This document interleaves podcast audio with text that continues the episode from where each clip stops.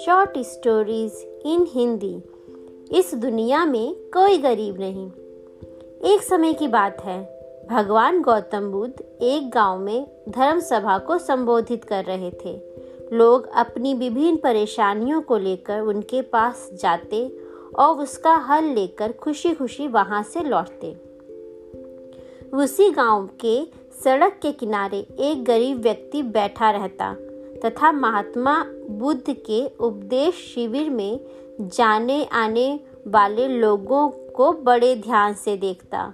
उससे बड़ा आश्चर्य होता कि लोग अंदर तो दुखी चेहरे के साथ जाते हैं, लेकिन जब वापस आते हैं तो बड़े खुश और प्रसन्न दिखाई देते हैं। उस गरीब को लगा कि क्यों ना वो भी अपनी समस्या को भगवान के समक्ष रखे। मन में ये विचार लिए वह भी महात्मा बुद्ध के पास पहुंचा। लोग खड़े होकर अपनी समस्याएं को बता रहे थे। जब उसकी बारी आई तो उसने सबसे पहले महात्मा बुद्ध को प्रणाम किया और फिर कहा, भगवान, इस गांव में लगभग सभी लोग खुश और समृद्ध हैं, फिर मैं ही क्यों गरीब हूँ।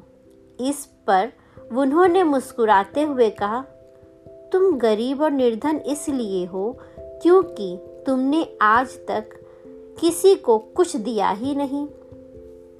इस पर गरीब व्यक्ति बड़ा आश्चर्यचकित हुआ और बोला, भगवान, मेरे पास भला दूसरों को देने के लिए क्या होगा। मेरा तो स्वयं का गुजारा बहुत मुश्किलों से हो पाता है। लोगों से भीख मांगकर अपना पेट भरता हूँ। भगवान बुद्ध कुछ देर शांत रहे, फिर बोले, तुम बड़े अज्ञानी हो।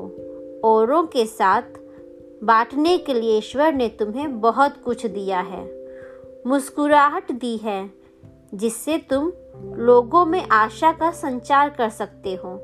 मुख दिया है ताकि लोगों से दो मीठे शब्द बोल सकते हो, उनकी प्रशंसा कर सकते हो। दो हाथ दिए हैं, लोगों की मदद कर सकते हो। ईश्वर ने जिसको ये तीन चीजें दी हैं वह कभी गरीब और निर्धन हो ही नहीं सकता। निर्धनता का विचार आदमी के मन में होता है, यह तो एक भ्रम है, इसे निकाल दो। इस कहानी से हमें यह शिक्षा मिलती है, कभी भी मन में निर्धनता का भाव उत्पन्न ना होने दो। गरीबी अपने आप दूर हो जाएगी। भगवान बुद्ध का संदेश सुनकर उस आदमी का चेहरा चमक उठा और उसने इस उपदेश को अपने जीवन में उतारा, जिससे वह फिर कभी दुखी नहीं हुआ।